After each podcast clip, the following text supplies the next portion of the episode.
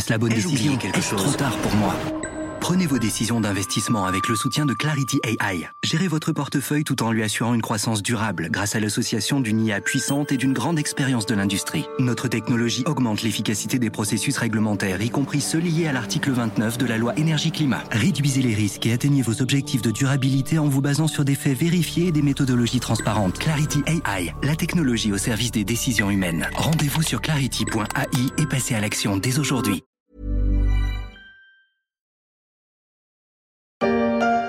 A kiss on the hand may be quite continental, but diamonds are a girl's best friend. Les diamants sont le meilleur ami des filles. Chanson inoubliable de Marilyn Monroe dans Les hommes préfèrent les blondes. Les diamants sont éternels et fascinent, pas seulement les femmes. Les diamants sont la pierre précieuse la plus échangée sur les marchés. Un marché sur lequel pèse de plus en plus l'ombre d'un groupe russe, Alrosa, qui contrôle un tiers des diamants vendus dans le monde.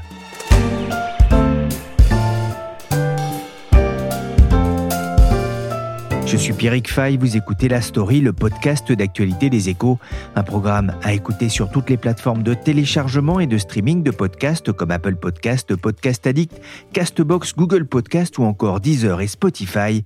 Abonnez-vous pour ne manquer aucun épisode. Diamonds are forever sparkling round my little finger. Dans Les Diamants sont éternels, Sean Connery, alias James Bond, enquête sur des anomalies sur le marché du diamant, un trafic dont l'objectif est de faire bondir les prix. Derrière se cachent bien évidemment les membres du spectre. Le film est sorti en 1971, on n'y parlait pas encore d'un nouveau parrain du diamant, un groupe russe qui pèse de plus en plus lourd sur ce marché fondamental pour la joaillerie. Bonjour Gwenaëlle Barzik. Bonjour Pierrick. Vous êtes enquêtrice aux échos. Alors d'abord, pourquoi cette fascination du monde pour le diamant? Alors dans l'univers des pierres précieuses, c'est vrai que le diamant occupe une place à part. C'est une pierre qui brille, qui fascine. Et d'ailleurs, les diamants sont les stars de plusieurs films. On pense forcément à Breakfast at Tiffany's, le diamant sur canapé avec Audrey Hepburn. Il y a la poursuite du diamant vert ou encore les diamants sont éternels, le James Bond de Sean Connery. Que représente le marché du diamant aujourd'hui dans, dans le monde? Alors on estime que cette industrie représente à peu près 90 milliards de dollars par an. Le plus gros marché du diamant, c'est de loin euh, les États-Unis. Hein. Ils concentrent à eux seuls plus de 50% des ventes, mais il y a de plus en plus euh, d'acheteurs de diamants en Chine. Aujourd'hui, le marché chinois, c'est 20% des ventes. Alors, c'est un marché qui a connu un vrai trou d'air au moment du, Covid. Il y a des mines qui ont fermé. Il y a eu aussi un effondrement de la demande, mais il a fortement euh, rebondi dès l'année suivante. Et ce qui est particulier, ce qui m'a beaucoup surpris euh, dans ce marché, c'est qu'il est à la fois euh, très international et en même temps assez artisanal. Donc c'est un, marché où tout le monde se connaît. On est souvent diamantaire euh, de père en fils. Et ce qui est surprenant aussi, c'est que par exemple, il n'y a pas d'indice mondial du prix du diamant alors que ça existe pour beaucoup d'autres matières premières. Et donc, en fait, tous les professionnels du secteur, chaque vendredi, ils attendent une liste de prix. On appelle ça la liste Rapoport, du nom d'un professionnel du secteur. Et personne ne sait vraiment comment il fixe ses prix, mais ça sert de base pour tout le monde. Ça veut dire que chaque diamant, en fait, qui va sortir, va avoir sa propre valeur. Oui, alors il y a cette liste qui sert un peu de base indicative, mais ensuite chacun fixe un peu ses prix. Il y a eu un effet Covid sur la production, mais aussi sur les prix. En 2021, ils avaient augmenté de 25%, et De Beers avait même pu passer une hausse des prix de 8% lors de la première vente en 2022 racontait Étienne Goetz dans Les Échos, l'inflation avait démarré dans les diamants, touchant d'abord les pierres les plus petites et donc les moins chères. L'effet pourrait être durable alors que la demande de diamants reste forte, d'autant que la fermeture fin 2020 de la plus grande mine de diamants d'Australie, le site d'Argile, a pesé sur la demande. Le gisement s'est tari après plus de 37 ans d'activité, sachant que ce site produisait 90% des diamants roses de la planète. Il y a une place connue dans le monde entier pour le commerce du diamant, c'est la ville d'Anvers. Vous vous êtes rendu pour les échos dans ce lieu où s'échangent les diamants du monde entier. Gwenaël, à quoi ça ressemble? Alors, je le dis tout de suite, ceux qui s'attendent à retrouver à la place Vendôme de Paris, c'est pas du tout ça. C'est un tout petit nombre de rues assez impersonnelles juste à côté de, la gare d'Anvers. Et en fait, pour l'essentiel, hein, c'est des grossistes. Hein. Il y a aussi des bijoutiers, des tailleurs, des polisseurs, mais c'est essentiellement des, grossistes. Et ça tient en à peine un kilomètre carré. Et donc, chaque jour, hein, dans ces quelques rues, il se vend et s'achète pour 200 millions de dollars euh, de diamants. Donc, c'est des rues très surveillées. Il y a beaucoup de caméras. Et mais alors, ces dernières années, Anvers est de plus en plus euh, concurrencé par Dubaï comme place de négoce, notamment parce qu'à Dubaï, il y a un régime fiscal qui est très favorable. Et puis certains professionnels à Anvers euh, accusent aussi Dubaï d'être un peu moins regardante hein, pour tout ce qui concerne euh, les, règles en matière de contrôle sur la provenance des pierres ou encore sur la lutte anti-blanchiment. Ça veut dire qu'on pourrait presque arriver par hasard dans, dans ce marché du diamant sans savoir qu'on y est, en fait, hormis les caméras? Non, alors on voit quand même hein, beaucoup d'enseignes avec euh, des diamants, mais euh, il y a beaucoup, en fait, si vous allez dans des halls d'immeubles et que vous regardez des noms, tout est lié au diamant. C'est très, très étonnant. D'ailleurs, il y a des euh, visites qui sont organisées par les offices de tourisme, il y a des groupes scolaires qui viennent visiter ces quelques rues, c'est très étonnant. Et derrière ces murs, 30 000 personnes taillent, polissent ou sertissent des diamants à destination du monde entier, surtout vers les États-Unis, mais de plus en plus vers l'empire du milieu. La Chine prend 16% de, du total, mais la Chine, ça va continuer. Il y a encore plein de gens qui veulent toujours des bagues pour, euh, euh, avec des diamants. Envers, capitale mondiale des diamants dans ce reportage de France 2 il y a 10 ans. Mais pendant des années, il y a un nom à lui seul qui a représenté cette pierre précieuse, c'est De Beers, un conglomérat sud-africain fondé en 1888, mais le groupe est aujourd'hui en partie éclipsé par un autre géant du diamant. Il est russe, Gwenaël, il s'appelle Alrosa. Alors en fait, on le sait peu, mais le premier producteur de diamants au monde, c'est la Russie. Parce qu'en fait, dans l'extrême est du pays, dans une région qui s'appelle la Yakoutie, où euh, il fait parfois jusqu'à moins 50 degrés, le sous-sol regorge de diamants. Alors c'est une ressource qui a été exploitée finalement assez récemment euh, par la Russie à partir des années 1960. Et quand l'Union euh, soviétique s'était effondrée, elle a été privatisée, mais elle n'a pas été bradée aux oligarques russes hein, comme euh, beaucoup d'autres secteurs. Donc elle a été privatisée par Boris Eltsine qui a créé la société Alrosa en 1993. Et donc cette société, elle a été cotée à la bourse de Moscou. Mais c'est vrai que le nom parle peu au grand public. comment est-ce que ce groupe russe est, devenu un champion du diamant? Bah, En fait, grâce euh, aux énormes réserves en Russie, et puis le groupe euh, a aussi acheté euh, des mines dans des pays africains. Et donc aujourd'hui, Alrosa, c'est le premier producteur mondial de diamants en volume. On estime qu'il fournit à peu près un quart des diamants dans le monde.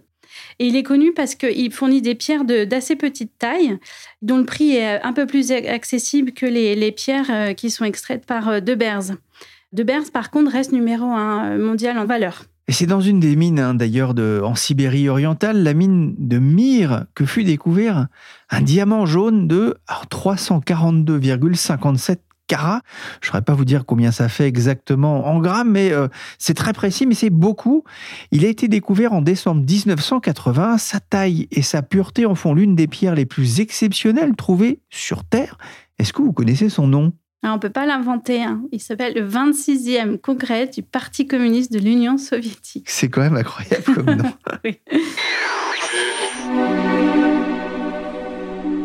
La Russie, championne de la production de diamants avec le Botswana et le Canada, grâce à la richesse du sous-sol de l'extrême est sibérien, une région où le thermomètre descend à moins 40 degrés l'hiver, les réserves de la Russie sont estimées à 650 millions de carats. Les diamants d'Alrosa sont aussi utilisés pour fabriquer des instruments chirurgicaux ou encore des montres. En 2021, Alrosa a dégagé un bénéfice net de plus d'un milliard d'euros avec une marge opérationnelle de 35%. Ce sont les dernières données financières disponibles sur le site web de la société, car depuis l'invasion de l'Ukraine par la Russie, Alrosa ne brille plus autant qu'avant sur les marchés internationaux. Il y a un an, des militants pacifistes flamands ont mené une action devant le bureau anversois d'Alrosa. Ils demandaient que le gouvernement belge prenne des sanctions visant les importations de diamants russes. 100 meters from Antwerp Central Station, 5 million euros in Russian blood diamonds is being traded every day. We can stop this war. Are you in? La Russie finance la guerre avec ses diamants, peut-on entendre dans cette vidéo qui rappelle qu'en 2021, la Belgique a importé pour près de 2 milliards d'euros de diamants russes, soit 5 millions d'euros par jour de diamants du sang, selon ces activistes, dont le mot d'ordre est Stop War, Stop Blood Diamonds, arrêtez la guerre, arrêtez les diamants du sang. Gwenaël, depuis 2014 et l'annexion de la Crimée, l'économie russe est visée par euh, des sanctions, sanctions renforcées depuis l'invasion de l'Ukraine il y a un an. Ces sanctions touchent-elles Al-Rossa Alors Al-Rossa et son dirigeant qui s'appelle Sergei Ivanov ont fait partie des, premiers sanctionnés hein, dans la foulée de l'invasion de l'Ukraine par la Russie il y a un an. Ils ont été sanctionnés par les États-Unis, mais aussi par le Canada et le Royaume-Uni. En revanche, ils n'ont pas été sanctionnés par l'Union européenne. Et les États-Unis, pour justifier ces sanctions, ils ont mis en avant la proximité entre Al-Rossa et l'État russe. Et par exemple, le père du PDG, hein, de Sergei Ivanov, euh, en fait, il était, un collègue de Vladimir euh, Poutine au KGB. Et puis, il a été un moment euh, son chef de cabinet, mais ensuite, il a été congédié. La Fédération de Russie détient en effet plus de 33% de la société et la République de Sakha 25%. c'est le fils de l'ancien chef de cabinet de Vladimir Poutine qui est aux manettes. Les États-Unis n'ont pas hésité à le sanctionner, mais pas l'Europe. Pour quelle raison? On va dire les choses clairement. Hein. L'industrie des, diamantaires d'Anvers a fait un lobbying euh, très très efficace, avec cet argument qui est que euh, bah, des sanctions européennes pénaliseraient euh, surtout la place d'Anvers et les milliers d'emplois que représente le, diamant là-bas, sans empêcher Alrosa d'écouler ses diamants ailleurs dans le monde. Donc, à chaque nouveau paquet de sanctions européennes, des pays ont tenté hein, de mettre les diamants euh, sur euh, la liste des sanctions, mais à chaque fois, au dernier moment, parfois, ça n'a pas marché. Et là, on en est quand même au dixième paquet de sanctions européennes. Protégé envers et contre tous, le 24 février encore, le groupe russe a échappé aux sanctions européennes. Gwenaël, est-ce que ça a été euh, bénéfique pour la place forte d'Anvers? Bah, En fait, il y a eu plusieurs temps, je dirais.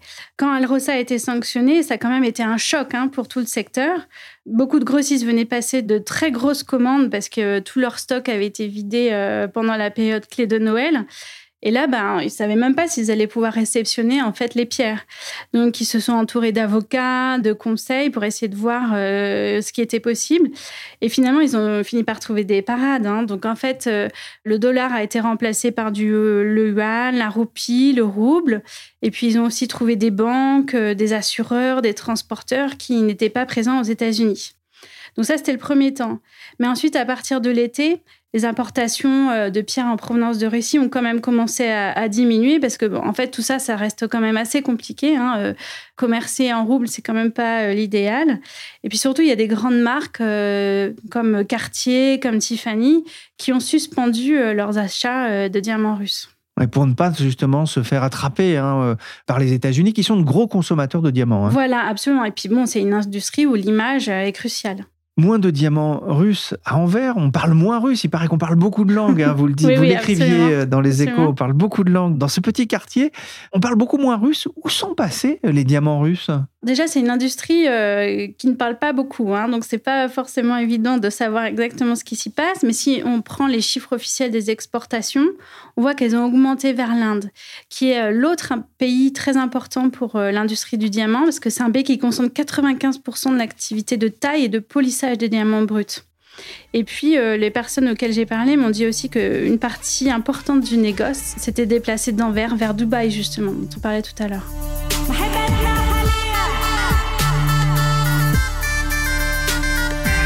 La migration des diamants dans le ciel de Dubaï et de l'Inde. Certains anticipaient des pénuries de diamants, conséquence de la guerre russe en Ukraine, mais ce n'est pas flagrant, selon le diamantaire Rubel et Manetche, le conflit ayant eu un impact direct sur la demande mondiale en 2022, alors que les prix ont connu un pic juste après l'invasion de l'Ukraine.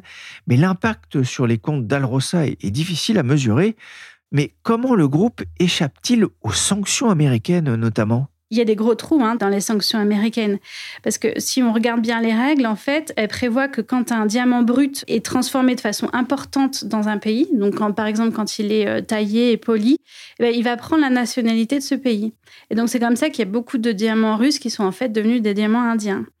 Puis il y a une deuxième grosse faille, c'est que dans l'industrie du diamant, on fait souvent des lots qui mélangent des diamants de différentes origines. Et en fait, dans ce cas-là, on efface la nationalité euh, d'où proviennent les, diamants au, départ. Et donc, ils reçoivent une étiquette euh, où est écrit origine mélangée. Donc là, on ne sait plus d'où ils viennent. Et c'est pour ça que les diamantaires d'Anvers aujourd'hui disent qu'il faut trouver une solution qui soit plus efficace, qui soit discutée au niveau euh, des pays du G7. L'Inde, hein, c'est 95% de l'activité mondiale de taille et de polissage. C'est-à-dire que si l'on s'en tient à cette euh, logique, hein, quasiment tous les diamants sont indiens. Bah, c'est en tout cas ce qu'affirment euh, beaucoup de professionnels.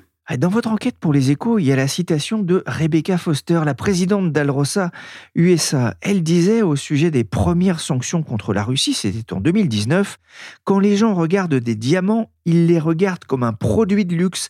Ils ne pensent absolument pas à la politique. C'est la même chose pour la vodka russe ou le caviar, c'est la qualité qui fait leur réputation. Depuis, Alrosa a fermé euh, ses bureaux aux États-Unis, c'était en mars 2022, conséquence des sanctions américaines. Une réputation peut vite devenir désastreuse lorsque certains mots y sont associés, notamment grâce à la puissance du cinéma.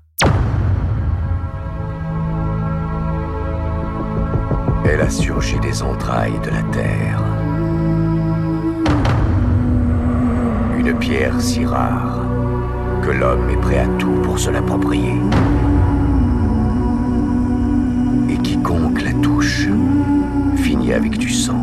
Sur les mains. Ce diamant est mon ticket de sortie de ce maudit continent.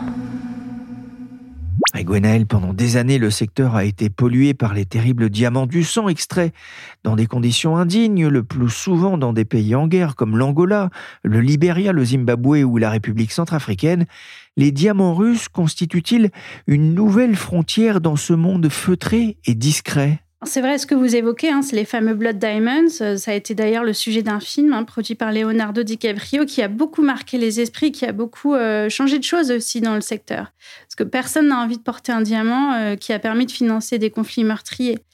Donc, à l'époque des Blood Diamonds, le secteur a eu une sorte de prise de conscience et ils ont mis en place, à travers ce qu'on a appelé le Kimberley Process, un système de certification qui permet de garantir quand vous achetez un, diamant, vous recevez un certificat où il y a toutes les caractéristiques techniques de ce diamant, par exemple sa couleur, son poids, sa clarté, et on vous garantit aussi que ça n'a pas servi à financer des guerres.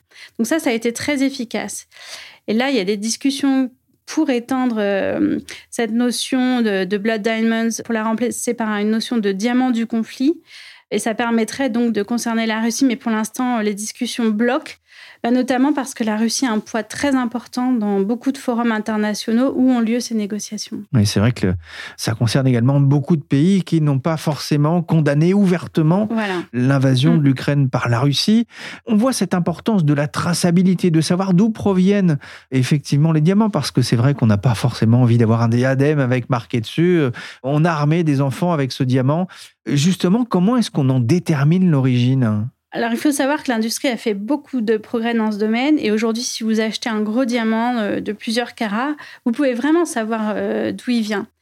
Le problème, c'est plus pour les pierres euh, qui sont toutes petites, parce que là, c'est beaucoup plus compliqué et ça reviendrait très cher de toutes les retracer. Ça très quasiment plus cher que la valeur euh, du diamant lui-même. Et vous le précisez, la, difficulté, euh, c'est pour les petits diamants, hein, ceux qui font moins de 0,5 carats. voilà, exactement. Et il y a une ironie dans l'histoire, c'est que finalement, le groupe le plus avancé en matière de traçabilité de ces petits diamants, c'est Alrosa. Et oui, Alrosa a inventé un, système de nanomarquage au laser. Donc, c'est un marquage qu'on ne peut pas effacer et en même temps qui n'abîme pas le diamant. Et c'est vrai qu'Alrosa était vraiment en pointe euh, dans ce domaine. comme ça, on saura d'où viendra le.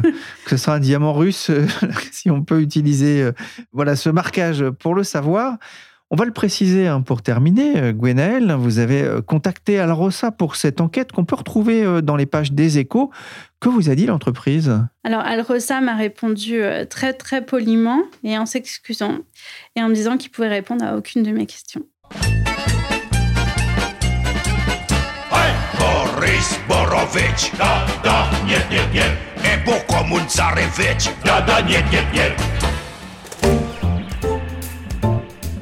Merci Gwenaël Barzik, enquêtrice aux échos.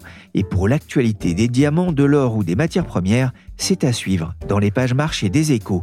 La story s'est terminée pour aujourd'hui. Cet épisode a été réalisé par Willy Gann, chargé de production et d'édition Michel Varnet.